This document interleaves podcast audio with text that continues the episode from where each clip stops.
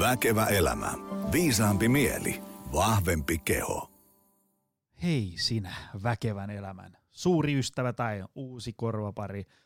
Tervetuloa jälleen uuden Väkevä elämän lähetyksen pariin.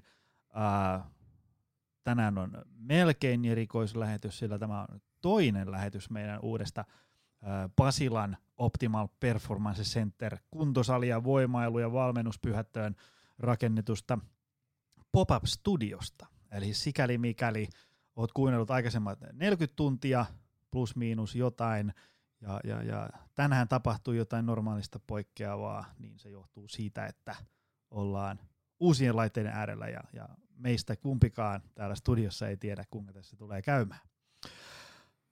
Meillä on tänään studiossa vieraana noin tunnin ajan mies, myytti, suuri ää, voimaharjoitteluvalmentaja ja ties mitä muuta. Jukka Mäenenä, tervetuloa mökkiin. Kiitos, kiitos. Pasilan pop-up studio vaikuttaa erittäin hyvältä ja noin imortelevaa introa ei olekaan ennen kuulunut, että kiitos siitä vielä erikseen. Ei mitään, ei paineita, ei paineita. Uh, langan päässä on ihan varmasti um, Fiat 127 takapenkille mahtuva joukko ihmisiä, jotka ei ole ikinä kuullut susta. Ei ole törmännyt sun blogiin, ei ole lukenut sun kirjallisuuksia tai kuunnellut podcastia tai muuta. Kerro lyhyesti, kuka oot, mitä teet, mihin oot menossa ja niin edespäin.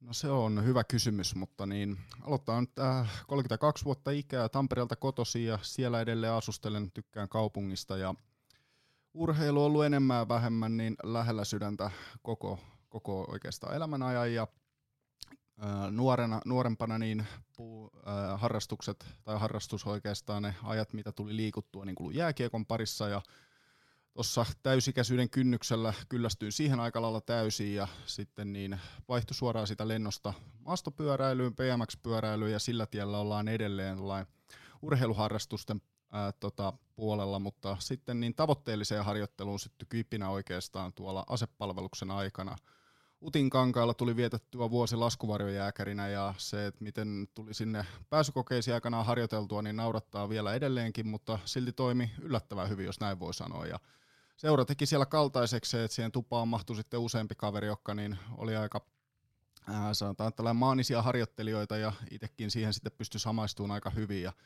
siitä se ajatus sitten lähti ja itse asiassa niin varmaan sitten nämä ensimmäiset koulutukset tuli käytyä ajastaan, niin – enemmän ja vähemmän teidän Open porukan niin jalanjäljissä. Ja Polikvinin koulutuksia tuli käy, se oli varmaan ensimmäinen, mikä tuli käytyä tuolla Eleikon päämajalla Halmstadissa. Ja siitä sitten niin on mitä muita mainitsemisen arvoisia, niin Strong Firstin Pavel Tsatsoullinen on kaikki paitsi ja kakkosen käynyt.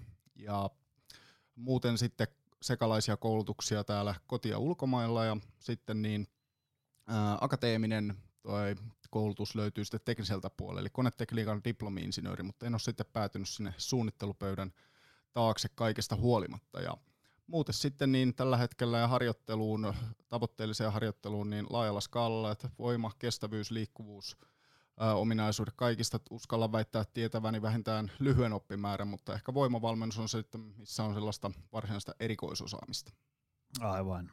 Öö, mulla sattui kovalevyllä, tietokoneen kovalevyllä vastaan semmoinen aivan niin optimal performance alkuvaiheessa kuvattu traileri, missä oli jenkkipalloa, sitten siinä oli tota Ultimate, frisbee game.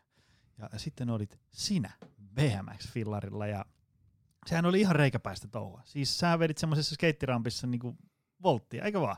Kyllä, ja voltit tulee edelleen, kun vaan sopivat, äh, sopiva tilaisuus sattuu, niin löytyy edelleen repertuarista, että siellä on jonkin verran toistuja takana, että ei paljon tarvi muistutella enää, niin kyllä löytyy edelleen. Mutta sitten myös semmoista alamäkirallia. Niitä Joo, eli ihan tulee maastopyörällä ajettua pidempää lenkkiä, ihan alamäkiajoa varsinaisesti ei ole tullut ajettua niin muutamaan vuoteen, että se on sitten enemmän ollut mikä sekoittaa tuollainen lenkkiajamisen ja sitten niin alamäkeä on tällainen maastopyörä enduro, mikä on sitten kasvanut maailmalla ja myös meillä kotimaassa niin todella kivasti. Ja se on tosi hyvä miksi, että se on ihan oikeasti urheilua, mutta sitten siinä on se vauhti- ja taitoaspekti kanssa myös aika va- tai tosi vahvasti läsnä. Mä itse asiassa tuohon maastopyöräilyyn, äh, vaimon kautta Puskaradion välityksellä kannusti ähm, Christian Ekström, joka täälläkin on ollut vieraana, ja tota, se on jostain, jostain mun Facebook-statuksien rivien välistä käynyt ilmi, että mä en ole hirveän lenkkeilyystävä, mutta, mutta samaan aikaan mä oon hyvä peruskunnan ystävä. Tai, tai vaikka mulla oma kunto on kuin kiviaita, eli kova mutta matala, niin, niin mä haluaisin sen paremmaksi. Sitäkin vakaampi. Niin, niin mutta tota, on ollut vaikeuksia löytää lajeja, millä sitä saisi niinku parannettua. Mutta maastopyöräily itse asiassa jo alkoi vähän kiinnostaa. Siinä maisema vaihtuisi vähän nopeammin. Se ei ole, jotenkin aavistaisin, että se ei ole ihan niin raskasta kuin tavallaan juokseminen. Se ei tunnu välttämättä niin pahalta tietysti, jos liian Nimenomaan luja. se ei tunnu niin pahalta. Niin. Se on jopa ajoittain hauskaa. Eli se, niin, niin, on niin. tullut kyllä lenkkeil... Se niin. Joo, lenkkeiltyä aikanaan ihan siis juosten niin ihan riittävästi ja ei kyllä tällä hetkellä niin oikein, oikein jaksa napata ja se, että pyörän päällä sitten niin kahden tunnin lenkki, niin se menee kuin siivillä ja se, totta kai se kuormitus on hyvin erilainen, mitä se on juostessa, mutta siinä on paljon paljon vaan sit sellaisia niin ulottuvuuksia, ja mitä ei juostessa tai muuta sitten vaikkapa hiihtäessä että nimenomaan se taitoaspekti, sopivasti vauhdin tuntua ja sitten jos on tällainen propellipää, että tykkää vielä sitä teknisestä puolesta, että mitä niihin laitteisiin tulee, niin se on vielä sitten siinä bonuksena. Et tällä puheella niin se on sitten sovittu yhteislenkki tässä näin vaan. Laiteta, sulle hoidetaan kyllä pyörä alle ja näin edespäin, niin homma lähtee siitä eteenpäin. Mistä tuli mieleen, että varmasti niin kuin fillareissa niin kuin viritykset ja budjetissa niin taivas on rajana, mutta jos ajatellaan tämmöinen niin kuin tavallinen tyyppi haluaisi semmoisen fillarin, millä on niin kuin kiva metsässä polkea, niin, niin tota, paljon maksaa?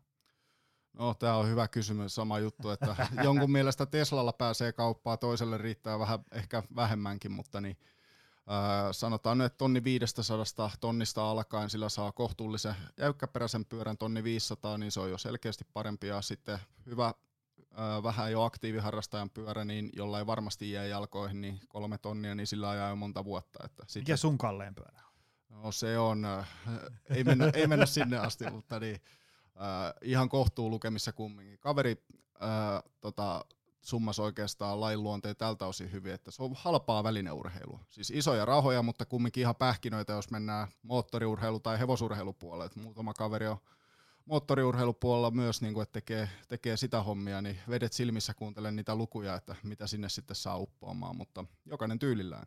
Aivan, aivan. Ja eihän harrastuksia voi ei, mitata. Ei. No elämyksiä Kyllä. ja niin edespäin.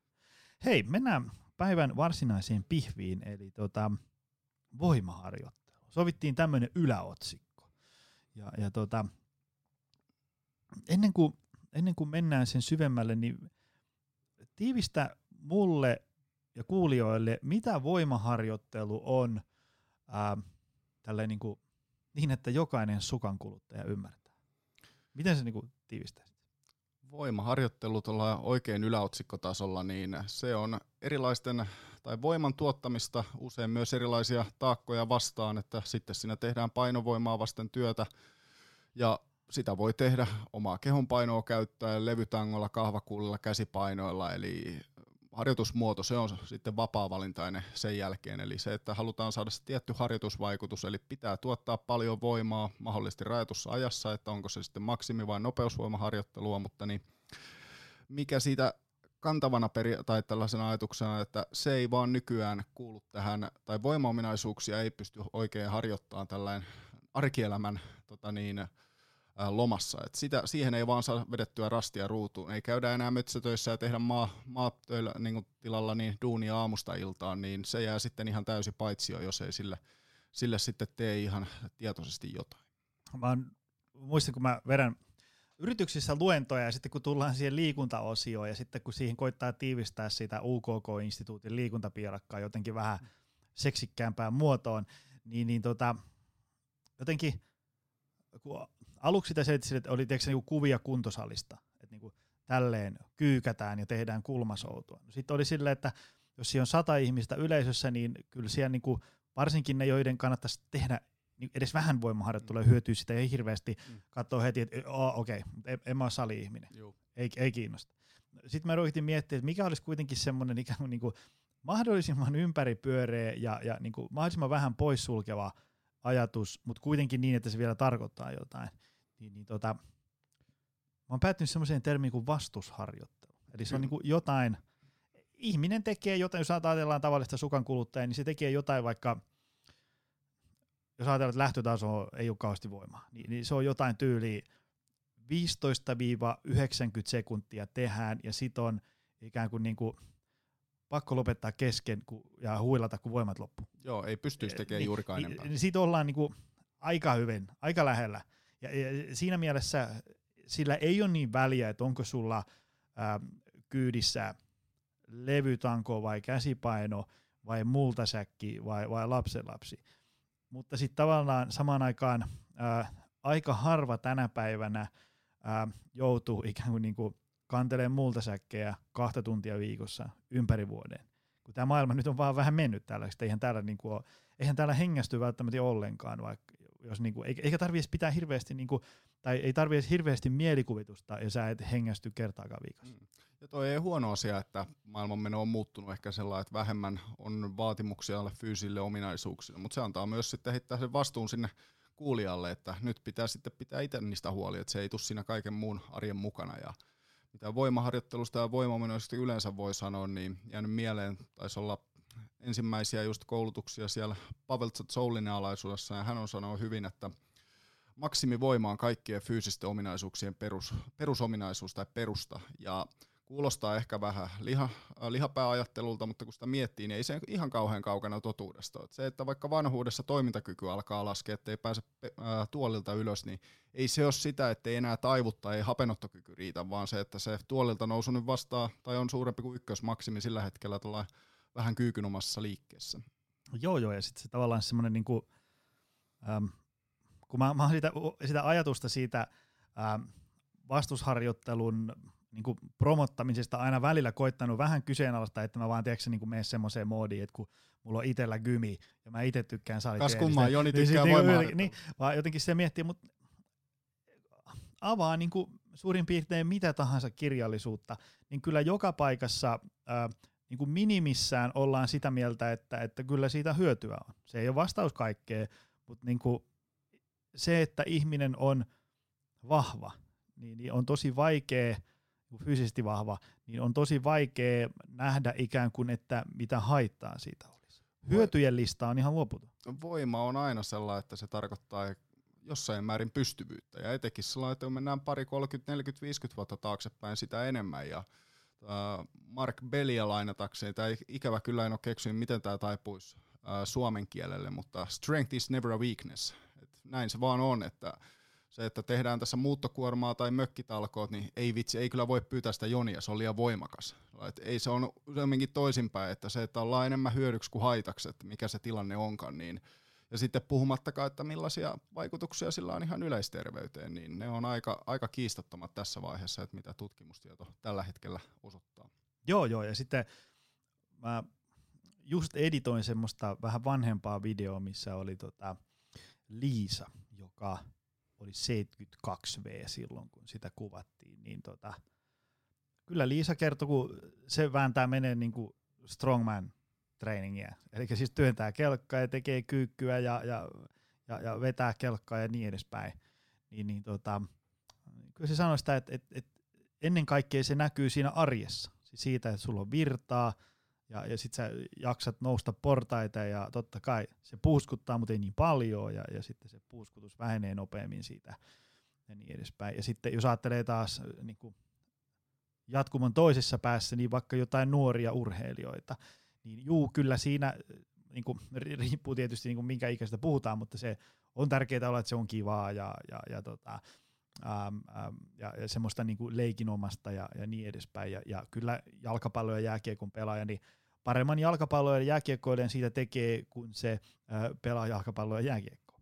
Mutta se, että siihen niin kuin miksiin heittää vähän mukaan fiksusti tehtyä vastusharjoittelua, niin kyllä se kas kummaa vie ikään kuin sitä kokonaisuutta, sitä urheilullisuutta ja sitä eteenpäin väkisinkin. Vie, vie todellakin ja tuossa on nyt vielä siis se, mikä on tärkeä ajatus ja se on hämmästyttävää, että tämä tulee aika monelle vieläkin niin sellainen yllätyksenä tai uutena asiana, että se ainakin mitä itse näen ja suurelta osin mitä täällä saliympäristössä tehdään, niin se haluttaisiin, että se siirtovaikutus näkyy nimenomaan siellä salien ovien ulkopuolella – myös, tai sitten, että se on yksinomaan se tavoite, eli se, että esimerkiksi nyt tuollainen niin kuorman taakan nostaminen, niin se, että osataan nostaa, on se sitten kirjahyllyn kulma tai se painava multasäkki, että on jonkinlainen käry, että missä asennossa siellä pitäisi olla nilkat, lonkat, polvet, saadaan se keskivartalon vahva tuki ja näin edespäin, ja on aina mukavia tilanteita, kun tuollainen voimaharjoittelu alkutaipaleella oleva asiakas sanoo, että hei, mä huomasin, että mä nostin kirjahylly vähän samalla lailla kuin maastavana. Aivan, nämä on, että vähän nivoutuu yhteen nyt nämä teemat tässä, että tässä harjoitellaan kyllä ihan niin kuin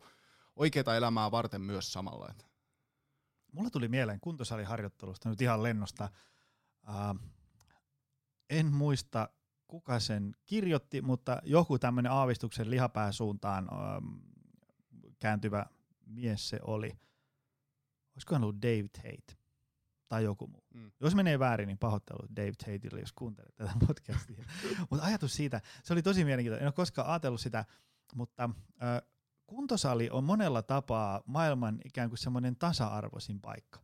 Teikö sille, että kilogramma on aina kilogramma. Kilogramma on aina kilogramma ja, ja sitten, sitten se rauta aina kertoo, mikä on ikään kuin päivän kunto. Kyllä. Ja sitten ajatus vielä siitä, että, että jos ajatellaan, että täällä meidän salilla pyörii kuukausitasolla vaikka 500-600 ihmistä, niin, niin mä en tiedä yhtään, mitä ne ihmiset on noin niin kuin koulutukseltaan, tulotasoltaan, mistään. Tavallaan kuntosalilla ikään kuin se sun semmoinen yhteiskunnallinen asema jää ikään kuin, niin kuin tonne ovien ulkopuolelle. Ja sitten täällä on ikään kuin, niin kuin kaikki ihmiset kavereita keskenään, heittää ylävitosia, spottaa toisia ja niin edespäin. Ikään kuin vaikka ne ei ehkä tuolla niin kuin seinien ulkopuolella välttämättä viettäisi aikaa samassa ympyröissä. Mutta se on jotenkin hauska silleen, että, että niin kuin, no tietysti en, en voi kaikkien maailman kuntosalien puolesta puhua, mutta on semmoinen niin jännä ajatus sille, että, että niin kuin tyypit riippumatta siitä, ketä ne on, niin ne on täällä kavereita keskenään. Ja se Dave Tatein se ähm, kantava, tai jo, mikäli se oli Dave Tate, niin se, se kantava lause oli se, että, että jos kaikki paikat olisi niin kuin kuntosali, niin maailma olisi paljon parempi paikka. Toi on ihan totta ja hyvä esimerkki tuossa tutulta, niin hän kävi pitkään tuossa Töölön kisahallilla treenaamassa ja sanoi, että sit piti vaihtaa treenipaikkaa, kun kadulla tällaiset kaverit, joilla kyynärpäissä hämäkkiseittitatuoinnit, niin alkoi kasuaalisti morjestaan. Että se, että tasa-arvos, tasa-arvo on siellä kyllä niin kuin se on hyvin läsnä, että en ole myöskään ajatellut tuosta to, näkökulmasta. Ja kun yritin tässä näin kovasti miettiä, että mikä olisi tuollainen vastaava, siis kyllä jo niin kuin useimmissa urheilulaissa voidaan pelata lentopalloa tai salibändiä, että siellä on siivoojaa ja toimaria niin kuin samaan aikaan kentällä, mutta taas se, että e, siinä on niin paljon muuttujia enemmän, että se voi vaikuttaa se siivoja paljon paremmalta tai se toimari, mitä se onkaan, mutta täällä salisella tosiaan niin kilo on aina kilo ja sitten jos mennään vielä pikkusen tuosta tuohon urheilun näkökulmaan niin tota, puolelle, niin mikä on äärimmäisen mielenkiintoinen ää, tota, ää, ominaisuus tai voimalulla, jos otetaan painonnosto, voimanosto esimerkkinä, niin se, että siinä ei ole mitään ulkoisia tekijöitä. Ei ole paljon selityksiä, että suksi ei nyt tänään luistanut, että se, että nouseeko se tanko sille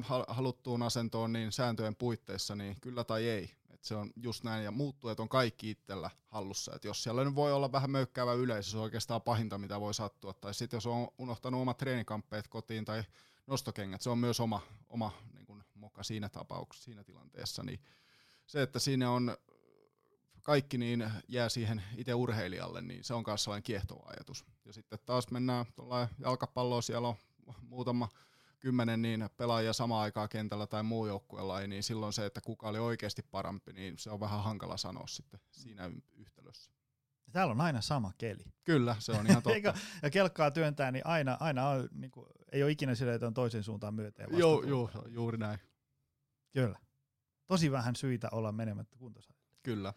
Ähm, mulle tuli se mieleen, minkälaisia myyttejä sun mielestä liittyy voimaharjoitteluun? No, musta tuntuu, että kun itse on aloittanut voimaharjoittelun vuonna, jos en ihan väärin muista, 1996. Ei aina päälle päin uskoisi, että tässä on, niinku, tässä on niinku, mitä tässä tulee, 23 vuotta. Ai, Niin se ulkonäkö joskus pettää, että niin. 300 kiloa nousee jo kyykyssä. Että. Mutta se, että et, tota, paljon myyttejä on murrettu, on ollut fitnessboomia ja, ja, ja niin edespäin, mitkä on niinku kokonaisuutena ollut mun mielestä hyvä asia. Siis se, että ihmiset yhä useammin käy kuntosalilla, rohkeammin tarttuu levytankoon, crossfitti, maailman hieno juttu, niin kuin, ehkä paras asia, mitä painonnostolle on sen ihan yleensä harjoittelulle muutakin, että miten paljon se on tuonut ihmisiä enemmän saliin. Totta kai siinä on sivujuonteensa, mikä ei sitten välttämättä ole ehkä kaikkien mielestä pelkästään positiivisia, mutta se on sitten toinen aina, keskustelu. Aina lajien kehitys, niin aina kyllä. siinä tulee plussa ja miinusta, mutta ennen kaikkea se, että et kyllä silloin niin kuin joskus 90-luvulla oli vähän semmoinen, että se oli enemmän vähän semmoista ää, kaljupäisten 120-kilosten tanktop-tyyppien hommaa, jotka vetää niitä heramömmöjä ja niin edespäin. Mutta nyt tavallaan ää, tänne tulee ovesta sisään niinku ihan kaiken näköisiä tyyppejä. Kansan syvät rivit ovat edustettuna. Niin, kansa on aktivoitu. Mm. Mutta minkälaisia myyttejä tähän sun mielestä edelleen liittyy? Paljonkin, mutta se, että siitä tehdään liian vaikeaa tai ajatellaan, että se vaatii liikaa aikaa tai että sanotaan näin, että huomattavasti vähemmällä ja yksinkertaisella treenillä saa hyviä tuloksia, mitä usein ajatellaan. No niin, ajatellaan, että se, että voimaharjoittelusta pitäisi tehdä, no voi vitsi, se ei nyt ole tarpeeksi, jos mä teen kolme treeniä viikossa puolitoista tuntia kerralla. No, aloitetaan sitä kahdesta treenistä, edes vaikka yhdestä treenistä viikossa, 40 minuuttia kerrallaan sillä, että saat salilla ulkona ja tai sisällä ja ulkona siinä ajassa. Se on jo hyvä startti ja ei sillä nyt vielä ihan niin kuin Mr. Olympia, niin tota, äh, ehkä tota kesäkuntoon päästä, mutta siis varmasti huomaa eroa, etenkin jos ei ole tehnyt voimaharjoittelua ennen. Ja sitten kun päästään, se, ää, päästään nyt ensin sinne salille, niin se, että ei tehdä tarpeettoman monimutkaista siitä treenistä, ainakaan liian nopeeta. Eli tämä Mark Rippeto, jenkkiläinen voimavalmentaja ja no, kaveri on kärkäs mielipite, herra on kärkäs mielipiteissään muutenkin, mutta hän on ihan yksinkertainen tällä lineaarien progressio, mikä niinku, monta vuotta sen jälkeen, kun oli miettinyt ja ihmetellyt näitä voimaharjoittelusuunnittelua jaksotuksen asioita, niin että jos se toimii, että laitetaan joka viikko 2,5 kiloa tankoa lisää, niin miksi hemmetti sitä ei olisi, miksei sitä käytettäisi? Sitten kun se ei enää toimi, mietitään mikä olisi se seuraava askel. Eli hyvin yksinkertaisilla jutuilla ja sitten tämä, että tehdään perusteet ja tehdään erittäin hyvin. Mitä se tarkoittaa? Perusliikemalleja, kyykyt, vedot, työnnöt, öö, vetävät liikkeet vaaka- ja pystysuunnassa, ne pitäisi olla jollain tapaa edustettuna siellä treenissä ja ei välttämättä ihan niin koko aikaa, mutta ainakin pitkällä aikavälillä. Niissä tullaan vahvemmaksi, ei tarvitse miettiä vielä, että mikä olisi nyt sitten se liike sinne epäkkäille tai lavan lähentäjille ehkä erikseen, niin ja se, että ne on kulunut lause, mutta treenataan enemmän niitä liikemallia ja liikkeitä kuin lihasta. Sitten tämä, että tehdään nyt vaikka se maastavetosarja, voi vaikka näyttää sellaisen asiakkaalle ja sitten kysymys, että mihin lihakseen tämä ottaa? No niihin kaikkiin. Lähdetään tekemään, niin kyllä sitten siitä selviää. Että. Joo, ja se, jos ajatellaan ää, tämmöistä niinku työssä käyvää ruuhkavuosien kanssa painiskelevaa tavallista sukankuluttajaa, eli noin, noin 90 prosenttia kansasta, niin, niin tota, kyllä niille tekee hyvää ikään kuin harjoitella just sitä liikettä eikä, eikä niinkään lihasta. Mulla ei ole siis mitään bodausta ja hauiksen ja sivuolkapään pumppaamista vastaan, mutta jos ajatellaan se, että on niin kuin rajallinen määrä aikaa käytettävissä viikossa, niin kyllä se olisi ehkä hyvä kuluttaa sellaiseen, missä tulee kyllä voimaa ja lihasta, mutta myös sitä liiketaitoa. Eli, eli tavallaan siitä näkökulmasta voisi olla ehkä parempi, että keho liikkuu tilassa kuin se, että keho on paikallaan ja sitten joku painopakka liikkuu. Mulla ei ole siis, niinku, mulla on tuossa niinku itsellä seinän takana Vinopino kuntosalin laitteita, mulla ei ole niitä mikä, niinku, ikään kuin mitään sitä vastaa, mutta tota, niitä käytetään sitten, jos on joku hyvä perusteltu syy. Kyllä, ja toi, että no kaikki harjoitusmuodot, treenivälineet, ne on työkaluja laatikossa, että se, että otetaan se, mikä hoitaa homman parhaiten, että se naulan saa seinään kyllä pokasahallakin, mutta kyllä vasaralla pärjää kumminkin tai suoriutuu hommasta paremmin, niin ei, tällaista dogmaattisuutta pitäisi, pitäisi välttää, että se niin kuin harvoin johtaa hyvään, hyvään lopputulokseen. Että esimerkiksi tulee silloin tälle kysymyksiä, että mitä mieltä olet kahvakuulaharjoittelussa? No, vähän sama juttu, mitä mieltä mä oon kumisaappaissa. No sadekelillä hyvät, mutta en mä niitä joka päivä ehkä tykkää käyttää. Niin, öö, treeniväline, treenimuoto, niin valitaan aina tarpeen mukaan. Ja jos joku haluaa treenailla esimerkiksi kotona, niin sitten pari kappaletta oikein kokoisia kahvakuulia, leuvoita, tanko, niin oikeastaan vaan taivas on rajana sen jälkeen. Toinen sitten tarvii sen saliympäristö siihen ää, ympärille, että se treeni tulee tehtyä, tykkää treenata levytangolla vaikkapa, no silloin kotitreeni ei ole välttämättä mahdollisuus. Toki niin kuin vannoutuneella voimailijalla se ei ole mikään ongelma, että sitten se nostolava on vaikka keskellä olohuonetta, että tällaisiakin on nähty ja kuultu. Että, ää... Mä itse asiassa just näin sen eilen Instagramissa, se on kuva, missä oli nahkasohva siinä maastavetolevan vieressä. Se, nä, se näytti olohuoneelta. Joo, Kyllä, kyllä. Tiedän kanssa, se yksi tuttu, joka välineitä myy, niin oli varustellut yhden tällaisen sali, että no mihin tämä nyt tulee? No ei tämä oikein tänne muualle mahu, niin tähän olohuoneen nurkkaan ajateltiin. Noista yksinkertaisista perusjutuista äh, tuli mieleen, just kirjoitin pari päivää sitten siitä someenkin, niin tuntuu, että, että vähän niin kuin kaikilla se, se oma treeni ura menee semmoisen jonkin sortin evoluution läpi, ikään kuin, että aloitetaan perusjutuilla, ehkä usein sen takia, kun ei tiedä muuta. No sitten keksii, opiskelee, lukee, näkee netistä kaikkia spessujuttuja. Niin sitten alkaa niinku heittelee niitä pikkusen sinne lisää ja sitten sit tavallaan se menee ihan sekavaksi että oh.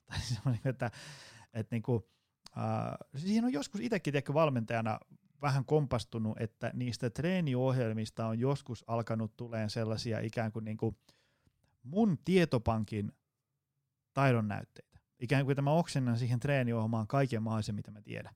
Ja sitten jossain kohtaa tajua, että hmm, itse asiassa ö, kaikkein tärkein juttu tässä valmentamisessa on se, että se valmennettava saa tuloksia.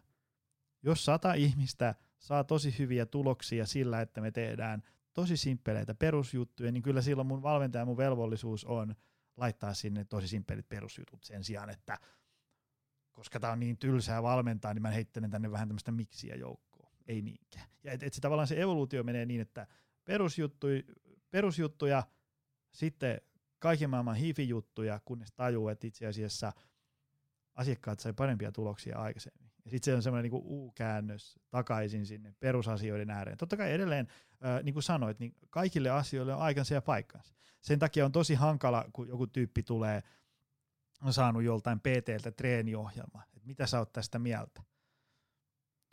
en minä tiedä. Täytyisi vähän niin kuin miettiä, että, että, että onko ollut joku aikaisempi treeniohjelma, millainen on seuraava treeniohjelma, miten se on tähän päätynyt ja, ja niin edespäin, niin sit voisi ehkä ottaa jotain kanssa. Joo, se, no yksittäisestä ohjelmasta nyt saa jonkinlaisen käsityksen, mutta se on vähän niin kuin viiden minuutin kohtaus kahden tunnin filmistä, että oliko hyvä leffa? No en mä oikein tiedä, että se on vähän hankala sanoa tuolla otannalla, että mutta tosiaan toi, että perusjutut siihen päälle sitten vähän edistyneempiä, edistyneempiä niin tota, krumeluureja tai sitten jopa ihan hivistelyä, niin varmasti jokainen käy sitä enemmän tai vähemmän läpi. Ja sitten se, että sen sijaan ehkä, että palataan ihan siihen alkupisteeseen, että ollaan taas niissä pelkästään perusjuttujen parissa, niin ehkä se olisi vähän höystettynä sitten sillä uudella tietämyksellä. Et sillä näkisin, miten ehkä oma treeni ja oma valmennus on kehittynyt ajan myötä ja jatkaa sitä koko ajan totta kai, ainakin toivon niin, mutta niin – ää, toi, ollaan, tehdään niitä perusteita, ollaan niissä hyviä, se vaan kantaa niin tavattoman pitkälle. Ja sitten, että kaikki,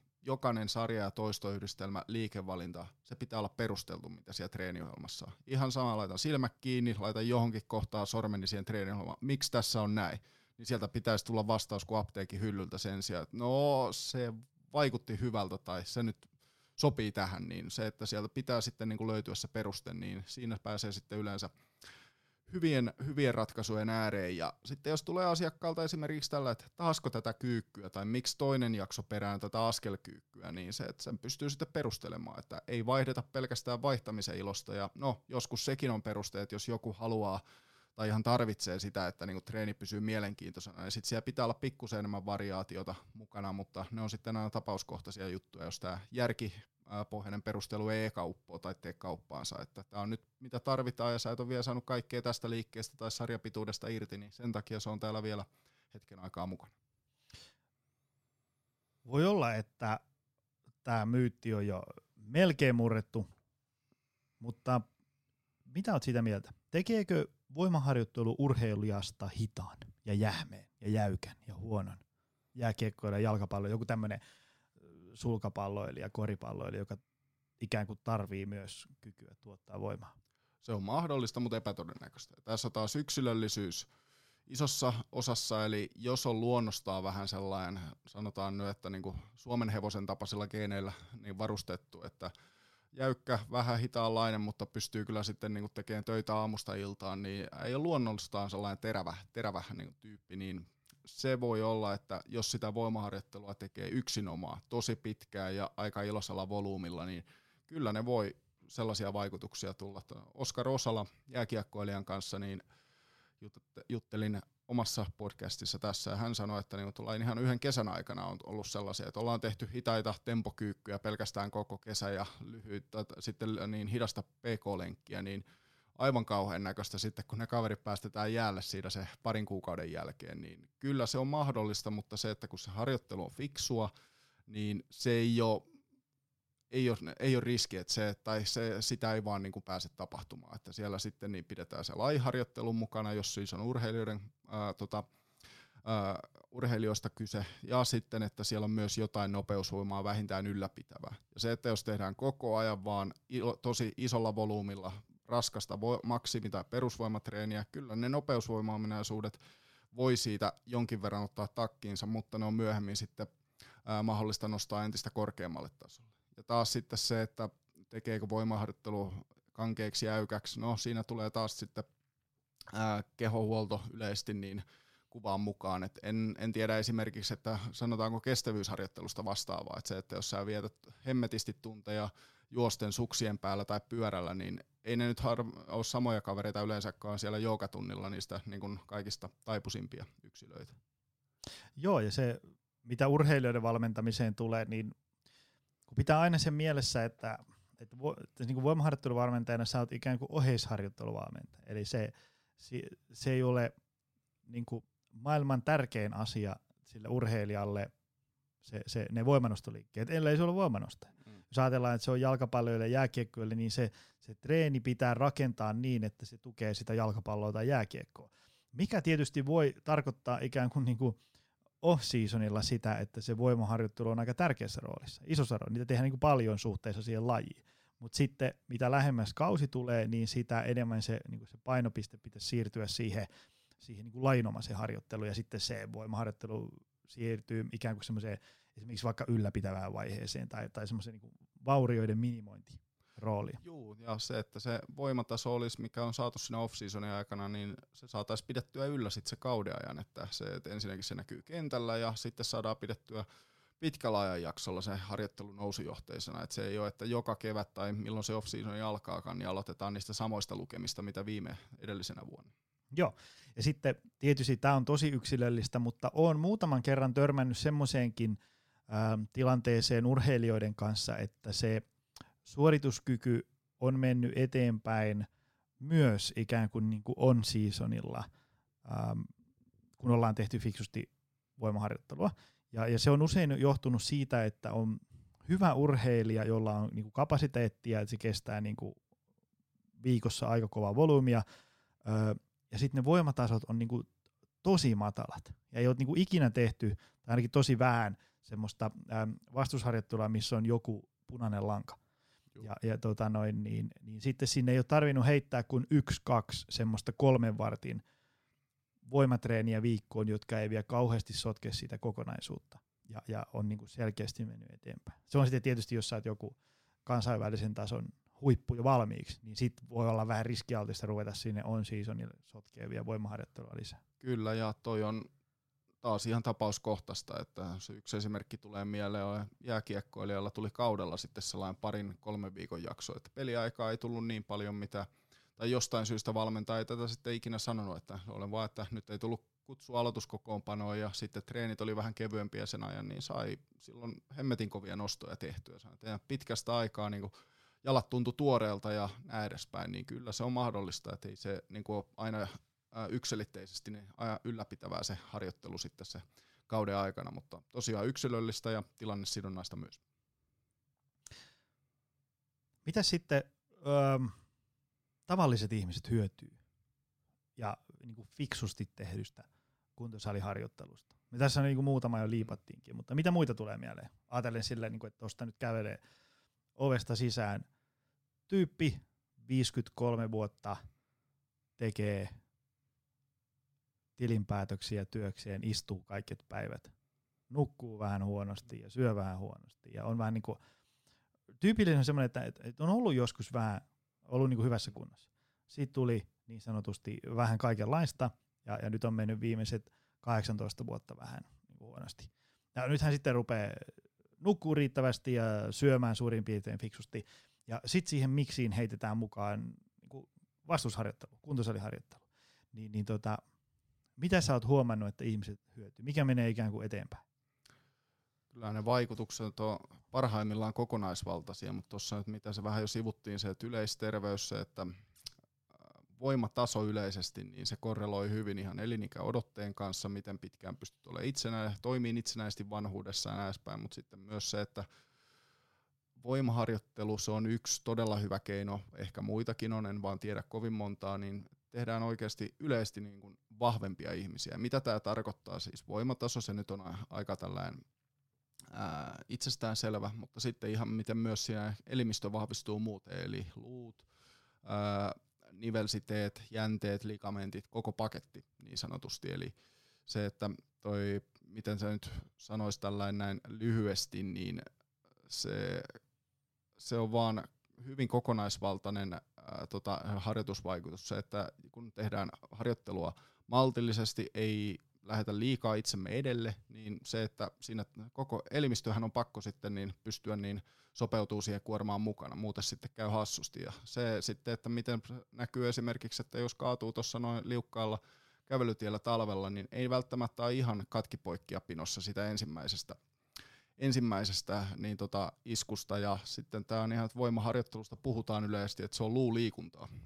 Vähän hassu termi, ja tämä piti aikanaan tarkistaakin, että onko tämä oikeasti, että tällaista puhutaan. Ja sitten tällainen aihe, mitä on viime aikoina tullut vähän enemmän pohdittua ja selviteltyä, että minkälaisia ne psyykkiset hyödyt on. Että se, että voimaharjoittelu tekee vahvempia ihmisiä, niin kyllä se ulottuu myös tuonne pääkoppaan. Että se, että kun neljäs kyykkysarja tuntuu siltä, että se, se vie niin kuin melkein sielunkin sulta ja sitten näitä on vielä neljä jäljellä, niin kyllä se on sitten, että se laittaa taas perspektiiviin, että mitä se itsensä ylittäminen ää, on, miltä tietynlainen epämukavuus tuntuu.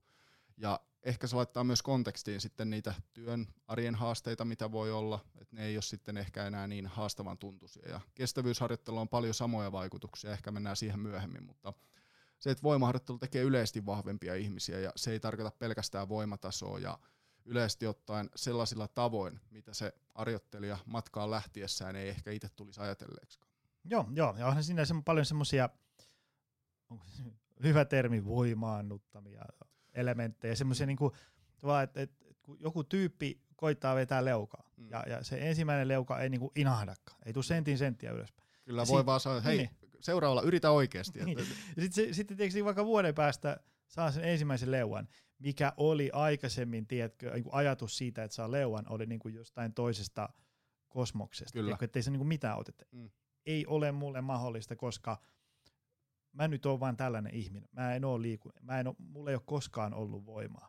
Kyllä. Ja sitten yhtäkkiä sä huomaat, että saat jonkun asian, mikä oli niinku täysin jostain toisesta ulottuvuudesta. Niin ehkä sitä voi miettiä, että ei hitsi, että, että mä oon ikään kuin, niinku nyt ylittänyt itseni, saavuttanut jotain sellaista, mitä en, en niinku koskaan voinut edes kuvitella päiväunissakaan. Juu. Mitäs kaikkea tässä muuten elämässä voisi niinku saavuttaa? Semmoisia niinku tavallaan alkaa vähän murtuun ehkä se ajatus siitä, että, että, että mä nyt oon tällainen ihminen. Juu. Ja onko tuohon nyt oikea termi, että se keittää samalla itseluottavuutta, minäpystyvyyttä, en osaa sanoa, että ei ole niin, niin hyvin noi termit hallussa, mutta siis tällaisia vaikutuksia ne nimenomaan on. Ja toi Leo on hyvä esimerkki, etenkin nais, naisille, niin se on kumminkin lähtökohtaisesti hyvin haastava suoritus, jos ei ole merkittävää liikunnallista taustaa, niin kyllä sitä saa jonkin aikaa metsästä, että se saadaan sieltä sitten tapahtumaan ja puhumattakaan, että se sitten muuttuu hiljalleen vitosen sarjoiksi ja näin edespäin. Siinä tota, samaisessa penkissä istuu aikaisemmin pietiläisen Janne-Pekka, joka toki, okei, okay, tämä on nyt suuri ääriesimerkki, mutta puhuu näistä ä, ultrajuoksuista. Niin, niin, kun ne on hyvä esimerkki siitä, että miten paljon meidän ihmisten niin kuin korvien välistä löytyy lisää kapasiteettia ja, ja, ja tavallaan sellaista niin kuin hyödyntämätöntä potentiaalia. Kun sanoit, että, kun, että sulla on vaikka 24 tunnin juoksu, eli mm. totta kai välillä kävellään ja niin edespäin ja, ja syödään ja juodaan, mutta niinku, se puhuu siitä 24 tunnin juoksuista tämmöisestä, mikähän se termi on, se joku seitsemän tunnin tuskaa tai joku tämmöinen. Tavallaan että se aluksi se, se juoksu, 24 tunnin juoksu, ensimmäiset muutamat tunnit semmoiselle, joka pystyy tämmöisen kisan juokseen, niin ne on semmoista niinku, ei ne tunnu oikein edes vielä niinku liikuntasuoritukselta. Se on semmoista hauskanpitoa mm. ne ensimmäiset pari-kolme tuntia. Ja sitten niinku, sit se siinä muutaman tunnin jälkeen se ei tunnu enää kauhean kivalta. Ja se, se tavallaan, sulla tulee seitsemän tunnin kohdalla, että ei helkkari, mihin mä oon lähtenyt. Et, et, en mä sittenkään selviä. Ja, ja sit sulla on vielä 17 tuntia, ja sä et ole edes puolimatkassa vielä. Mutta sit sä vaan jotenkin juokset se. Se jotenkin sen lyllerät maaliin, niin tiedätkö, se ehkä jollain tapaa asettaa perspektiiviin sitä, että ei ole mahdollista, en pysty, en mä ole sellainen ihminen. Niin tavallaan samanlaiset asiat tässä, että jos sä otat tuosta 30 metrin ruohomaton ja, ja, ja työnnät kelkkaa sillä, että sulla on yksi kahden viiden limppu kyytissä, niin, ja sä pääset sinne päätyy ja sä oot niin kuin, että, että mä kuolen tähän. Ja sitten puolen vuoden päästä sä työnnätkin silleen, että sulla on kolme kahden viiden limppua. Sä oot ikään kuin, niin kuin kolminkertaistanut sen kuorman suurin piirtein ja, ja tota, mietit niin kuin taaksepäin, että kuinka lyhyessä ajassa ikään kuin pääsi ihan johonkin semmoiselle leville, joka puoli vuotta sitten aikaisemmin oli, niin kuin, että ei ole mulle mahdollista. Kyllä.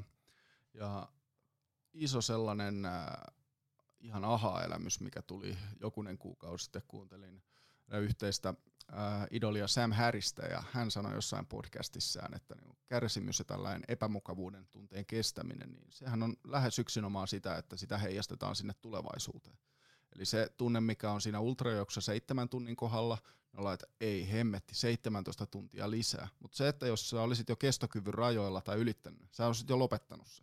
Eli se, että sitä koko ajan viedään sinne liian pitkälle ja se, että jos siinä ottaakin sitten tarkasteluvälikseen, että mitäs jos 20 minuuttia mentäisiin tästä eteenpäin, tunti, niin ihmiset on juossut noita maratoneja ja sitten ihan näitä ultrajuoksuja kirjaimisesti lampputolpan väli kerrallaan, että kyllä mä tohon jaksa. Tämä oli ainakin itselle sellainen iso, tosi iso aha-elämys, että niin, noihan se kyllä itse asiassa on, että kun vaan nyt keskittyy siihen tekemiseen eikä liikaa lähde kelaamaan eteenpäin ja pätee moneen asiaan, ei pelkästään vaan harjoittelua, mutta tämä on vaan äärimmäisen hyvä tällainen niin kuin, ää, ajoneuvo, jolla, jolla pääsee siihen matkalle ja keino lähtee rakentamaan sitä hallitusti. Ja kestävyysharjoittelusta tämä tulee erityisesti, että se on sitten oma juttunsa totta kai, että kun tehdään noita vaikka nyt leuvoveto, kyykkysarjoja, maastavetosarjoja, mitä se onkaan, niin kyllähän ne on haastavia, mutta se, että sulla on kahden minuutin tai 12 minuutin intervalli, minkä teet sitten kuntopyörällä juosten mitä tahansa, niin – se, että teet se ensimmäisen ja tuntuu, että siinä lähtee jo melkein henki. Ja sitten vielä kaksi jäljellä, niin mites mä tästä selviän? Mutta kyllä ne vaan sieltä useimmiten sitten tulee, että nämä on mielenkiintoisia juttuja. Ei se, ja tästä nyt ei pidä saada väärää kuvaa, että harjoittelu pitää olla aina sellaista, että tuntuu, että on selkäsaunan jäljiltä. Et suuri osa se on vaan perusteiden tekemistä ja sellainen, että harjoittelu on haastavaa. Ei selviytymistä, ei liian helppoa, vaan sillä että pikkusen täytyy nyt skarpata ja olla siellä ehkä lähellä epämukavuusaluetta, mutta jos se on aina sellaista mättämistä, niin ei sitä kestä kukaan aikaansa pidempään. Itelle se on noin um, salitreenissä, siinä on joku semmoinen oma viehättävä juttunsa siinä um, alkulämmittelyjen tekemisessä. Ja, ja tota, nyt kun on kolme ysi, niin, niin tota, ei, voi, pitää niin, ei voi ihan kylmiltään lähteä tuohon, koska siitä käy äkkiä hassusti. Niin, niin tota, ää, mä en muista, koska mä olisin varsinaisesti nauttinut alkulämmittelystä, niin kuin, että vautsi vau, pääsispä alkulämmittelee, koska se on tylsää. Ja, ja tota, siinä ei niin juuri minkäänlaista tämmöistä niin kuin älyllistä stimulaatioa, se on niin kuin suurin piirtein aina samoja juttuja. Rutiinin toistamista usein. Niin, ja, sitten se, se tuntuukin ilkeältä, mutta jotenkin se on niin kuin viehättävä se, että mä teen nämä hommat, koska t- vaikka tämä on ikävää, ja tylsää, mutta mä teen nämä hommat, koska se on oikein. Ja oppii tavallaan, ja, ja sitten kun menee sinne itse pihvinkimppuun, eli, eli kyykkäämiseen ja leuanvetoon ja maastavetoon, niin, niin, tota, ää, niin sitten se sujuu kivasti.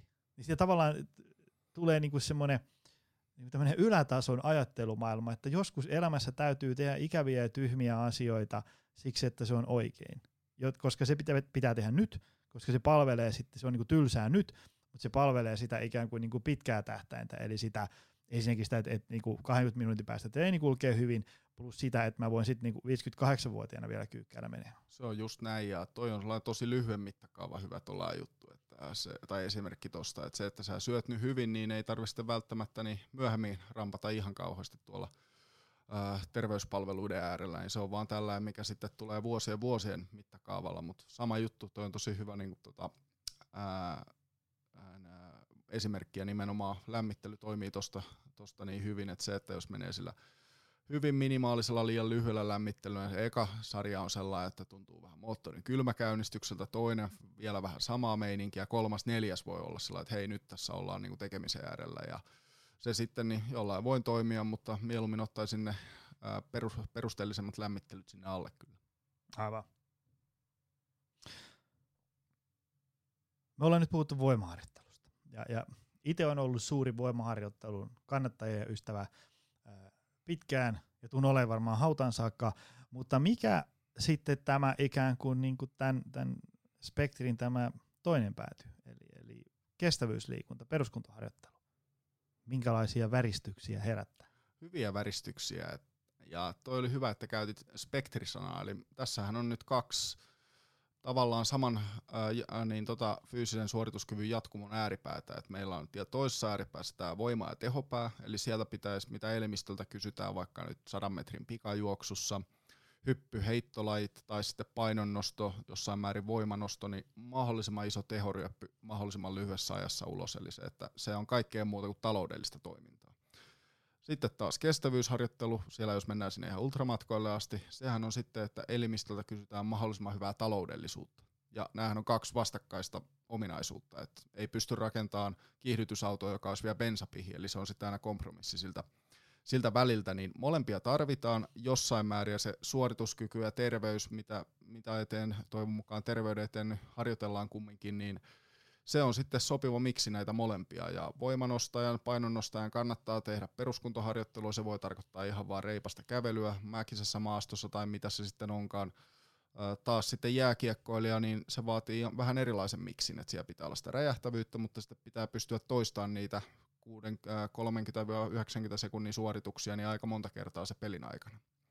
Eli tärkeä, tärkeä juttu ja se, että kysyn esimerkiksi asiakkailta, aina joka salota, että ähm, osaatko sanoa, että missä äh, lukemissa leposyke huitelee? Ja jos se nyt on selkeästi yli 60 lyöntiä minuutissa, niin kyllä se on aika usein selkeä merkki siitä, että nyt on ihan hyvä, niin jonkinlainen peruskuntoharjoittelu tässä samalla aloittaa. Ja kysellä myös sitten totta kai treenitaustaa siinä ohella ja näin edespäin. Jos vastaus on, että no silloin tällöin kävelen koiran kanssa, kun kukaan muu ei lähde, niin se on aika ilmeinen, että tämä on nyt hyvä sitten lisätä siihen arkirutiineihin.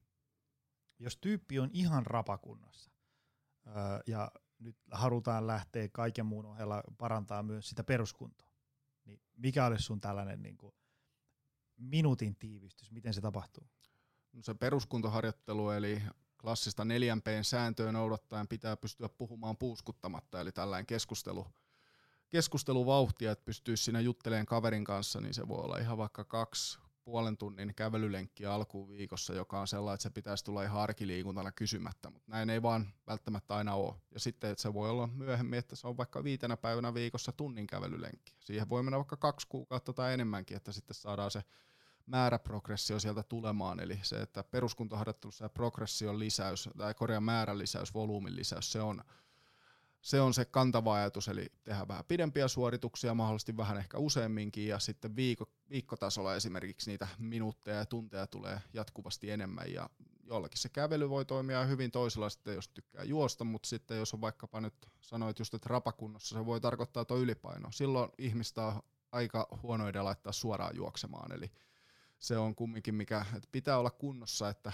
voi juosta hyvin, että juoksemalla on hankala saada itseensä kuntoon sellaisessa tilanteessa, että siinä jalat lähtee alta useimmiten ennen, niin pyöräily, muut tota, harjoittelu, ää, liikkumismuodot, niin totta kai sitten myös hyvä olla siellä ja aina se mieltymyksen mukaan, että jos ei ikinä niin kuin ole ollutkaan suksilla, niin ei välttämättä kannata laittaa aina sitten niin neljä tuntia viikkoa, että nyt lähdetään lykkiin tasatyöntöön eteenpäin ja toi peruskuntoharjoittelusta muuten niin hyvä, se neljän pein sääntö on siinä mielessä tosi hyvä, että sun ei tarvi hommata sykemittaria tai muuta. Tosiaan kaverin kanssa puhuttiin juurikin tästä aiheesta, ja sanoi hyvin, että hän oli käynyt maantiepyörälenkillä vähän kokeneemman kuskin kanssa, niin alkuun sanoi, että alussa ei pystynyt puhumaan ja lopussa ei enää oikein kuuntelemaankaan, niin sitten Se sanoi vaan siihen, että no vauhti oli varmaan sitten sen mukainen. Että. Mutta joo, se, se, ja sitten peruskuntoharjoittelun hyvä puoli on se varsinkin aloittelijalle, että senhän saa rullaan ikään kuin siellä arjessa, siis sillä, että Työmatkaa, työmatkaliikuntaa. Niin. pyöräile, sitten tavallaan sä, jos sä käy vi- viitenä päivänä töissä ja fillaroi vaikka puoli tuntia suuntaansa, niin sulla tulee siinä niin kuin kymmenen peruskuntatreeniä viikossa, Kyllä. mikä on jo aika, ja se ei ikään kuin, niin kuin Se ei ole ole mikään, mistään. niin, ja se ei ole mikään sellainen urheilu. Juu. No tietysti sitten voi aina, aina olla, äh, kun, kun mä aina yleensä kun jotenkin niin pysäyttää keskustelua siinä kohtaa, kun sanotaan, että joo, joo, mä tiedän, mutta tiedätkö, kun mun arki on tällaista, ei pysty. Mm. No, no sitten täytyy miettiä sitä, että, että sen sijaan, että nostaa kädet pystyyn, että no okei, ei pysty, niin olisikin silleen, että jos sun arki on sellaista, että sinne ei saa yhtään liikuntaa, niin toivottavasti sä oot hyvin tietoinen siitä, että se ei ole kauhean pitkää edist- ikää edistävää arkea se. Mm. Että tavallaan siinä kohtaa sille arjelle, olettaen siis, että vaikka duuni on toimistotyötä, niin, niin, niin tota, silloin on hyvä tiedostaa, että, että, että silloin olisi erittäin tärkeää puuttua siihen arkeen niin, että, että, tota, että sinne saadaan sitä liikuntaa. Jotain sieltä olisi tosi tärkeää raivata pois, koska tavallaan se on, se on vähän vaarallinen tie sellainen, että ikään kuin se tavallaan luisut, tiedätkö, johonkin, kun me tiedetään, että on olemassa tiettyjä perusasioita, mitkä olisi hyvä tapahtua arjessa. 7-9 tuntia unta, UKK-instituutin liikuntapiirakka ja joku fiksu syöminen, filosofia siihen kylkeen.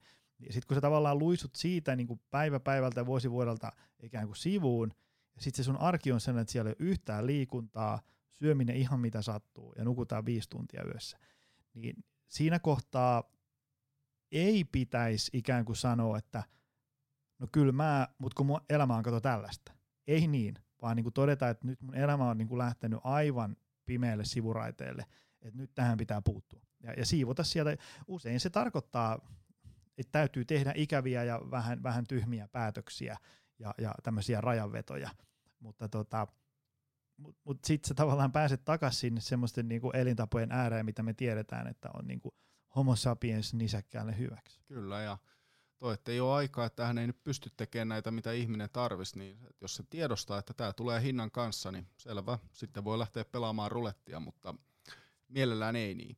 Ja toi, että lopultahan kyse on priorisoinnista, että kyllä niin kuin aika on kaikilla se sama määrä vuorokaudessa, ja se sitten vaan pitää niin selvittää aika tarkkaan itsensä kanssa, että arvostanko mä tätä terveyttä ja näin edespäin, niin sen verran, että käyn vaikka kaksi kertaa viikossa tekemään sitä vastusharjoittelua ja kaksi kertaa viikossa sitten kestävyysharjoittelua tai sitten otan sitä työmatkaliikkumista siihen mukaan, niin nämä on sellaisia kysymyksiä, mihin sitten vaan pitää pystyä itse vastaamaan. Ja kahta esimerkkiä, mitä käytän tässä yhteydessä, että vaikka nyt etelän matka tulossa ja lähdetään lennolle, niin aika harva loppujen lopuksi myöhästyy sieltä lennolta. Et kyllä siellä ollaan se 45 minuuttia ajoissa, että ehditään käymään vielä sitten tax-free myymälät läpi tarpeen vaatiessa. Et Ja se, Oak Barrelissa. Juu, se, Oak Barrel check-in Facebook. Kyllä, kyllä, juuri näin. Niin tällaiset niin kyllä onnistuu, kun se, että se on siellä oikeasti niin kuin ihan kiistaton prioriteetti ykkönen. Tästä ei myöhästytä, tänne, tänne halutaan mennä. Vastaavasti sitten, jos olisi niin ikävä tilanne, että vaikka munuaiset pettää ja pitää käydä dialyysissä kaksi kertaa viikossa. Kyllä sä ilmestyt sinne sillä kellon seisomalla ja just siihen aikaan, vaikka se olisi 5.30,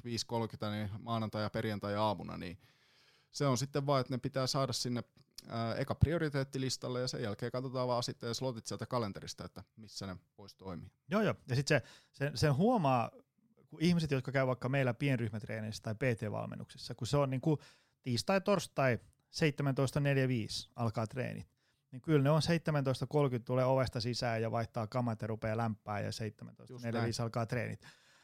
Hyvä esimerkki on sitten taas se, se, että jos ajatellaan, että mun pitää hakea poika tarhasta 16.45, niin kyllä se jotenkin maagisesti se auto starttaa 16.15 viimeistään tuolta parkkihallista. Mutta hyvä toinen esimerkki mulla, jos mä oon silleen, että mä teen tästä työpäivän ja mä sitten töitten jälkeen käyn tuossa reenaamassa. Niin se on hyvin usein käy niin, että mä havahdun teikö 19.45, kun vaimo soittaa, että koska sä tuut. Ja, ja sitten että ei Samari, se reeni jäi. Mm. Että tavallaan vaikka kuinka semmoisen ihmisläheisen ja joustavan ja tämmöisen valmennusfilosofian kannattaja onkin, niin silti varsinkin siinä alkuvaiheessa, kun opettelee juttuja ja, ja silloin, jos arjessa on paljon meidinkiä, niin kyllä se auttaa tosi paljon, että sulla on ikään kuin laitettu sinne kalenteriin, että milloin tapahtuu mitäkin, koska jotenkin maagisesti se päivä vaan sitten niin kuin tiivistyy. Niin. On juurikin näin ja itse on aika vahva aamutreenien kannattaja, myös sitten niin asiakkaista löytyy näitä useampi kappale ja syy tälle on no ensinnäkin, että se, se on yksilöllistä. Eli se, että jotkut vaan ei saa niin kuin oikein mitään itsestään irti ennen kello kymmentä ja näin edespäin, no se on valitettavaa. Säälin heitä ainakin vähän salaisesti. Niin se, että kun treeni tekee aamulla, on se sitten ihan ennen työpäivää tai aamupäivällä, mikä se onkaan, niin vaikka sitä pitäisi kuinka paljon, niin, ja toivon mukaan totta kai pitää, niin se on silti tehty. Eli siinä ei tule enää mitään tielle ja sitten, että mitä tahansa tapahtuukin, niin se on tehty siltä päivää ja voi sitten keskittyä muihin juttuihin. Että aina tulee jotain niin kierrepalloja vastaan. Koira söi kasan leikoja, pitää löytyä, lähteä sitten eläinlääkäriin, ihan mitä tahansa, niin se on vaan helpottaa sitten muuta päivää ja arkea niin usein monella tavalla. Eli suosittelen kokeilemaan, jos, jos ei ole tällaista korttia ennen, niin kääntänyt. Kyllä. Ähm, mitä sitten niin kuin voimaharjoittelu ja voima kautta fysiikka valmennuksen niin urheilijoiden näkökulmasta? Niin, niin tämmöinen niin iso kuva, tila Suomessa tällä hetkellä parempaan suuntaan menossa, mutta vielä on aika paljon tekemistä. Että tämä nyt on taas niin iso aihepiiri, että voisi melkein niin tästä näin yhden tota niin, episodin saa, tai niin kuin jakso saagan lähteä. Niin, Otetaan 5-6 minuuttia. No niin, otetaan sellainen, mutta niin, ää, jos lähdetään perä, ihan perkaan niinkin pitkältä, että tuo seuratoiminta, mitä urheilija löytyy, mihin niin koko suomalainen urheilu enemmän tai vähemmän perustuu. Se on hieno juttu, toimii talkoon voimin suurelta osia näin edespäin. Mä nostan korkealle hattua ja symär, äh, kumaran syvää jokaiselle, joka laittaa tikunkin ristiin näissä merkeissä. Mutta siinä tulee myös sitten tällainen sivujuonne, että ammattivalmentajia on aika hankala palkata silloin. Jos tässä näin, niin X10 henkilöä tekee tätä velotuksetta hyvässä hengessä, miksi sitten tälle yhdelle jampa, jampalle pitäisi maksaa? Niin toi on hyvä kysymys ja ei mulla ole siihen vastausta muuta kuin, että se on ehkä kouluttautunut enemmän, nyt saatte todennäköisesti rautaisen ammattilaisen siihen ää, tota niin, puikkoihin, joka sitten myös tuo toivon mukaan tuloksia. Ja se fysiikkavalmennus, niin se vaatii erikoisosaamista, että se, että lätkä tai, jä, jääkiek, äh, lätkä tai jalkapallo – joukkueen niin laivalmentaja. Se voi olla tavattoman taitava siinä itse laissa, mutta sitten kun mennään tuonne saliympäristöön ja mietitään, että miten niitä raakoja fyysisiä voimaominaisuuksia saadaan niin kehitettyä, niin se on sitten ihan toinen kysymys. Siihen ei välttämättä löydy ammattitaitoa. Niin toi on sellainen, että mikä on hankala haaste, että se, että se vaatii resursseja, se vaatii rahaa, että sinne saataisiin sitten ihan oikeasti niin ammattivalmentajia enemmän mukaan, ja en tiedä mikä se ratkaisu siihen on, mutta parempaan äh, suuntaan ollaan menossa, mutta vielä on kyllä kehitettävää. Että se, että mitä on näkee tuossa noin arjessa muutaman, tulleen, jota nyt ihan lehtiotsikoista voi lukea urheilijoita, niin on nähnyt treenaavan salilla, niin välillä tulee vähän sellainen fiilis, että mä oon nähnyt tunnin tätä treeniä ja mä en tiedä, onko tässä yksi tai kaksi asiaa, mikä näyttää siltä, millä se voi saada jonkin treenivasteen aika. Ja tämä on totta kai taas ihan se samanlainen vilkaisu siitä, kuin että näet yhden treeniohjelman ja sanoisit sen kohdalta tai sen perusteella, että onko tämä hyvä tai huono tai jotain muuta, mutta niin, no pikkuhiljaa parempaan päin. Ja kyllähän se sama tota niin, ää, kehityksen kaari on ihan huomattavissa, huomattavissa niin kansainvälisissä ympyröissä, mutta me Suomessa tullaan aina vielä usein sitten se vuosi pari jäljessä. Joo, ja tota, siis sen ilman muuta ymmärtää, että jos sulla on joku jääkiekko seuraa, niin se on vaikka 30 pelaajaa rosterissa, niin, niin olisi se ehkä vähän iso ponnistus hankkia jokaiselle PT, sillä että vedetään neljä tunnin reeni viikossa. Tai siis nel, neljä ohjattua reeniä kuukaudessa. Se on, ei, ei tällä, että se on sitten... Ei niin, mutta sitten jos ajatellaan, että, että olisi joku semmoinen kompromissi, että sulla on vaikka pienryhmätreenejä tai, tai, tai sitten ö, kerran kuussa katsotaan koko porukalle joku perussimpeli perusliikkeihin, hyviin dynaamisiin alkulämmittelyyn, tämmöisiin perustuva treeniohjelma, joka ei ole niinku ihan sataprosenttisesti jokaiselle ää, tota, just se optimaalinen. Mutta kun se tehdään fiksusti, niin, niin tota, kyllä se vie isoa joukkoa ihmisiä eteenpäin. Kun se, siihen mietitään semmoinen niinku joku punainen lanka ja semmoinen niinku hyvä kompromissi. Et se ei ole semmoista niinku, se ei voi olla ihan täysin yksilöllistä, mutta sitten se ei ole semmoista ihan päätöntä koheltamistakaan, vaan se on siitä välistä semmoinen, eri, sanotaanko niin erittäin hyvä kompromissi. Koska esimerkiksi vaikka niin kuin meidän verkkovalmennuksiin tulee tiedätkö, joku kahdesta 500 ihmistä niin kuin kerralla, ja kaikki vetää, no siellä on ehkä kaksi erilaista treeniohjelmaa, aloittelijoille ja edistyneille. Niin ne, jotka siihen niin kuin sitoutuu, niin kuin urheilija voi sitoutua, niin kyllä ne menee eteenpäin. Ei niin maksimaalisesti kuin jos ne tulisi tänne kahdesti viikossa PT-ohjaukseen, mutta eteenpäin kuitenkin. Kyllä. Ja tuolla vaikka lätkäjoukkueen kohdalla, niin se oli sitten just niihin pienryhmään jako siellä voi olla se neljän viiden sälliryhmä, jolla on vaikka pään päälle nostot toistaiseksi pannassa. Et ei vaan riitä olkanivelten liikkuvuus, toisilla voi olla sitten joku muu juttu, mikä siinä huomioidaan, sitten siellä voi olla toivon mukaan se enemmistö, joka voi tehdä rajoituksetta hommia ja näin edespäin, niin silloin se lähtee sitä purkautuu, mutta kyllä se alkupanostus ja kartoitustyö, niin kyllä se vaatii silti duunia ja aika hemmetisti. Et hyvä esimerkki on esim. tuosta kotopuolesta niin Tapparan toiminta, eli siellä niin on tehty tosi hyvää työtä ja se, että mitä vähän laista tiedän, niin ihan Euroopan mittakaavalla yksi parhaita joukkueita, eli tai se, että miten se toiminta on saatu ikään kuin sellainen jatkuvaksi ja se on tehokas liukuhihna hyvässä mielessä, että sieltä tullaan CD niin, tai DC B-junioreista ja sitten pikkuhiljaa niin sinne kohti sitä liikaa ja Puputin Jenni ja sitä ennen niin ja Kailajärven Jaakko niin on tehnyt tosi hyvää työtä siellä ja se alkaa nyt sitten ja tekee edelleen totta kai ja se nähtävästi nyt kyllä sitten kantaa tulosta, että sinne niin syvä kumarus ja hatunnosto myös, että sitä on tuossa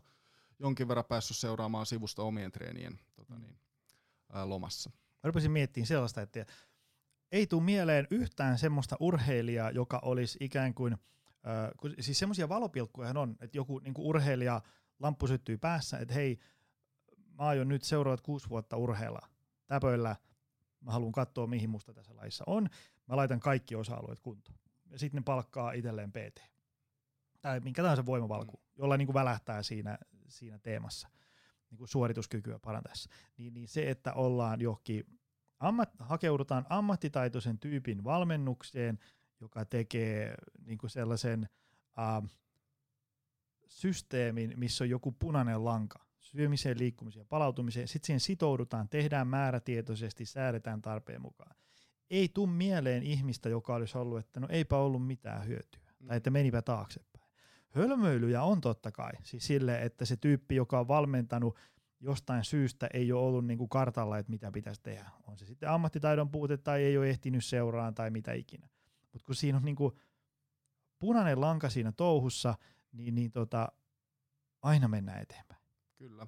Ja valmennus on hyvä nähdä investointina. Että se, että et varmasti kohtuullisesta tai mielellään hyvästä valmennuksesta niin lähdet tosiaan tyhmempänä pois. Että hankin edelleen itse niin tasaisin väliä valmennusta. Ihan sillä, että saa siihen sitä ulkopuolista näkökulmaa ja sitten, että joka kerta on oppinut jotain uutta. Hei, tällä mä muuten teen itsekin jatkossa tai sitten mä otan omaan valmennukseen mukaan. Niin se, se on investointi monessa mielessä, ja vaikka on siis ihan perustreenaaja tai aktiiviurheilija, sä voit ottaa vaikka sitten se templatein siitä, millä ollaan tehty treeniä, viedä sen pari-kolme kertaa läpi, poimia sieltä ne parhaat palat pikkuhiljaa, tehdä muutoksia, sellainen, mikä tuntuisi, että tämä voisi olla toimia paremmin. Sitten taas mahdollisesti uutta näkökulmaa. Niin ei se tarvi olla, että nyt tästä ajasta iäisyyteen tarvii pitää olla valmennuksessa ja sitten siinä niin tili tyhjenee sitä myötä, ja no se nyt tuskin pelkästään valmennuksella niin tapahtuu, mutta kumminkin, niin ää, tällaisia asioita on hyvä pitää myös mielessä. Joo, joo, joo. Ei se niinku, riippumatta siitä, että oletko se kilpaurheilija vai oletko sä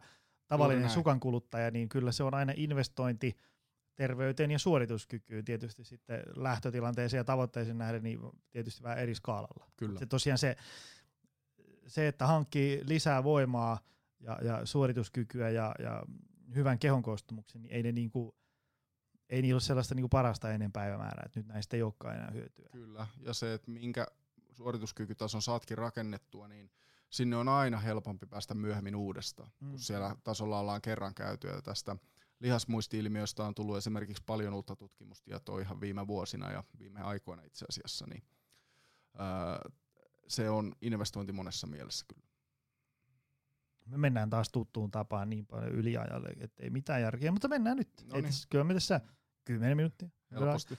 Koska mä haluan kysyä tämän. Teillä on se Personal Trainer Academy. Ja tota, mäkin on tulossa siihen vähän mukaan. Sanotaan näin. Niin kuin, Mä olin korjaamassa meillä. Että. Niin, niin No meillä. joo. Niin, niin tota, tällä niin kuin sidonnaisuuksia avatakseni, niin on tulossa siihen mukaan vetämään vähän, vähän tota, luentoon niin tästä myynnistä, markkinoinnista ja niin kuin liiketoiminnasta. Ja, ja sitten te vedätte sitä itse treenipuolta ja muuta sellaista. Ähm, mikä on sun näkökulma? Mikä on tämä liikunta-alan kouluttamisen niin kuin, tilanne? Käytetään sitä termiä Suomessa tällä hetkellä. Onko täällä hyvä meininki, huono meininki, menossa mihin suuntaan, niin edespäin? Meininki on hyvä kyllä, mutta onhan se siinä mielessä villilänsi, että eihän ammattinimike personal trainer, se ei ole suojattu millään tapaa. Ja ei siinä Kuka vaan voi olla PT nyt. Niin, kyllä, tällä hetkellä.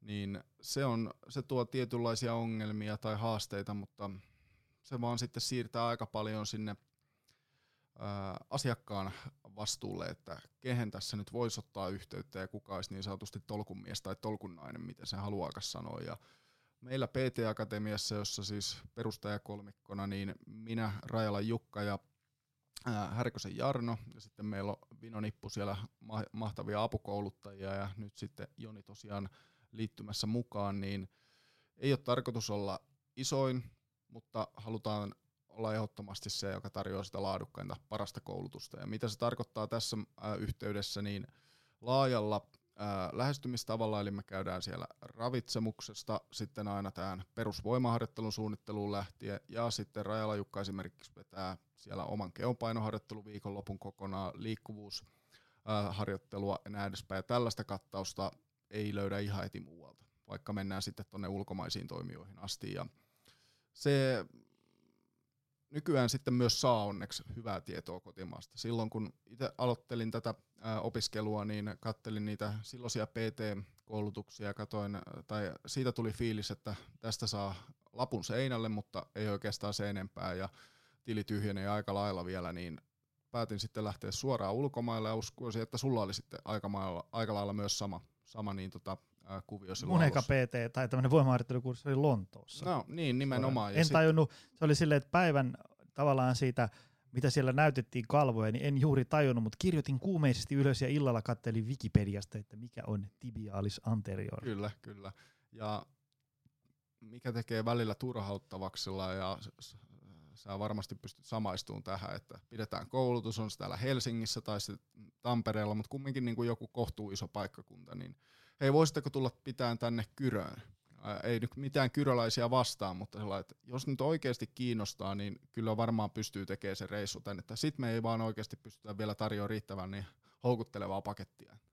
Näin on. Kyllä mä oon itse ainakin nähnyt, jos ajatellaan 2010, kun on niin kuin ensimmäiset omat kokemukset ikään kuin, että on ollut jossain vaan koulutuksessa, niin ei nekään tietysti huonoja ollut, ei siinä mitään, mutta kyllä se mun mielestä on mennyt aika hyvin eteenpäin.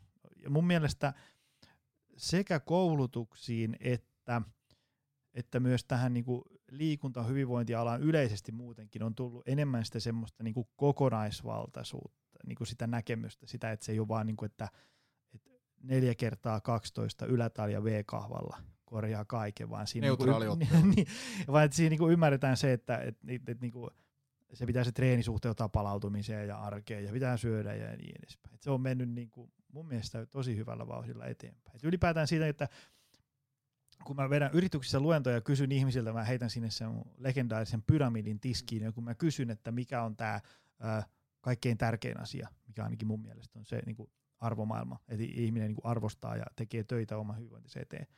Mä kysyn, että mikä on kaikkein tärkein niin kuin asia, niin kyllä kymmenen ensimmäistä huutoa on, että uni. Et ihmiset on niin kuin tosi valveutuneita siitä, että se uni on niin kuin tosi, tosi, tosi tärkeä homma.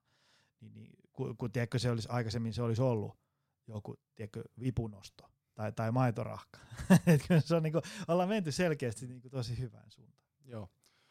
Äh, hyvä kaveri ja kollegaksikin ehkä uskallaan tota, niin jossain määrin äh, nimittäin niin Juha Olli, tehnyt neljännesvuosisadan kohta voimavalmennusta, niin Juhalta on oppinut tavattomasti tässä vuosien aikana, että valmennuksesta ja ylipäätään, niin Juha sanoi hyvin, että mitä pidempään hän tätä hommaa tehnyt, niin se enemmän tämä on mennyt pois tästä pelkästään lukujen pyörittelystä. Että se ei olekaan nyt se kuusi kertaa kutonen maastavedossa, mikä pelkästään on nyt se ratkaisu tässä näin, tai avain, avainratkaisuun, niin kokonaisvaltainen ote, ote sitä vaan tarvitaan ja mitä se kenenkä, kenenkin kohdalla tarkoittaa, niin se on sitten oma tarinansa, mutta ei voi tosiaan ihan pelkästään jäädä niiden liikevalintojen ja sitten niin sarja- ja toistoyhdistelmien maailmaan. No aivan. Hei, sulla on tulossa kirja. Kyllä. Sulla on ollut kirjoja. On ollut kirjoja ja maastopyörä, pyöräilystä on pari kirjaa tehtynä, että siitä viimeisin oli viime vuoden, aika lailla vuosi sitten keväällä tuli ulos maastopyöräkirja, vaikka itse sanonkin, niin verrattain hyvä läpileikkauslajiin, eli en siitä lähtisi tällä tiedolla riviäkään muuttamaan, jos pitäisi uusiksi vielä kirjoittaa, eli siihen on vielä hyvinkin tyytyväinen, ja sitten muita vähän vanhempia on vielä, ja niitä löytyy sitten vaikka tuolta Adlibriksestä, jos haluaa katsoa, mutta niin uusin projekti on VK-kustannukselle, VK-kustannukselta tulee ulos, niin voimaharjoittelu teoriasta parhaisiin käytäntöihin, ja tuossa syksyllä kaupoissa, ja ajatus tästä tällaisen kirjan kirjoittamista on kytenyt pitkään ja nyt siihen tuli sitten erinomainen tilaisuus, eli VK-kustannus kustantajana, niin tunnetaan laadukkaista liikuntalan kirjoista ja on enemmän kuin tyytyväinen, että pääsin heille tämän tekemään ja toivon mukaan pystyn sitten jatkaan tätä korkeata laatustandardia sitten tällä omalla tuotoksella. Ja ei ole pelkästään omaa tota niin, käsialaa koko, koko niin, niin, äh, teos äh, kannesta kanteen, vaan siinä on sitten niin mukana nimekkäitä vieraskirjoittajia, jonka tässä nyt mainitsinkin itse asiassa äsken Juha Olli, sitten on PTAsta, PT-akatemiasta yksi kouluttaja Kimmo Kuukasjärvi, jonka kanssa vedetään siellä aina pari viikonloppua per kurssi. Puputin Jenni, jonka mainitsin myös, sitten on painonnostosta Roinisen Teemu ja sitten vielä Varala urheiluopistosta Marko Haverinen, joka, jonka kanssa tehtiin yhteistuumin niin kuormituksen seurannasta ja hallinnasta niin luku. Mahtavaa. Hei, nyt kun jengi taas sai muistutuksen, että sä oot olemassa, kun on vanhoja tuttuja, sitten on varmasti lankojen päässä uusia korvapareja, että mikä tämä Jukka Mäinenä on. Missä sua voi seurata? Jos haluaa seurata ja tietää lisää, niin toistaiseksi blogi löytyy edelleen tällainen supersets.com väliviivalla. Se tulee päivittyyn tässä isolla kädellä jossakin vaiheessa, kunhan saan aikaiseksi. On ollut tällainen poikkeuksellinen tilanne, että pitänyt tehdä oikeasti töitäkin välillä. Ja Työt haittaa harrastuksia. Joo, se on juurikin näin. Ja sitten tämä kirja niin löytyy vkkustannus.fi kautta voimaharjoittelu ennakkotilaa tilaille 49 euroa, 10 ale siitä kun ostaa ennakkoon. Kannattaa tarttua, vaikka itse sanonkin. Ja Instagramissa ää, kaikki yhteen Jukka 4130, neljä viimeistä niin on numeroita, jos sieltä haluaa katsoa. Siellä on niitä, joita ei kiinnosta, niin ehkä vähän liikaakin pyöräilymatskua, mutta löytyy sitten kyllä tätä voimailupuoltakin aika lailla. Eli se on aika hyvä läpileikkaus, että pääsee sitten kiinni, että mitä meikäläinen on tekemässä minäkin aikana. Mahtavaa. Hei, tuhannet kiitokset, että pääsit tänne meidän uuteen studioon kylään. Ja tota, ei muuta kuin pistäkää hyvät ihmiset Jukka seurantaan ja, ja podcasti painelkaa kaikkia maailman jakonappeja, se on suurinta. Tukee tälle meidän työlle. Kiitos Jukka. Paljon kiitoksia Joni, jatketaan harjoituksia. Yes, ja ei muuta kuin ensi viikkoon. on moro. Tutustu lisää aiheeseen optimalperformance.fi ja opcenteri.fi.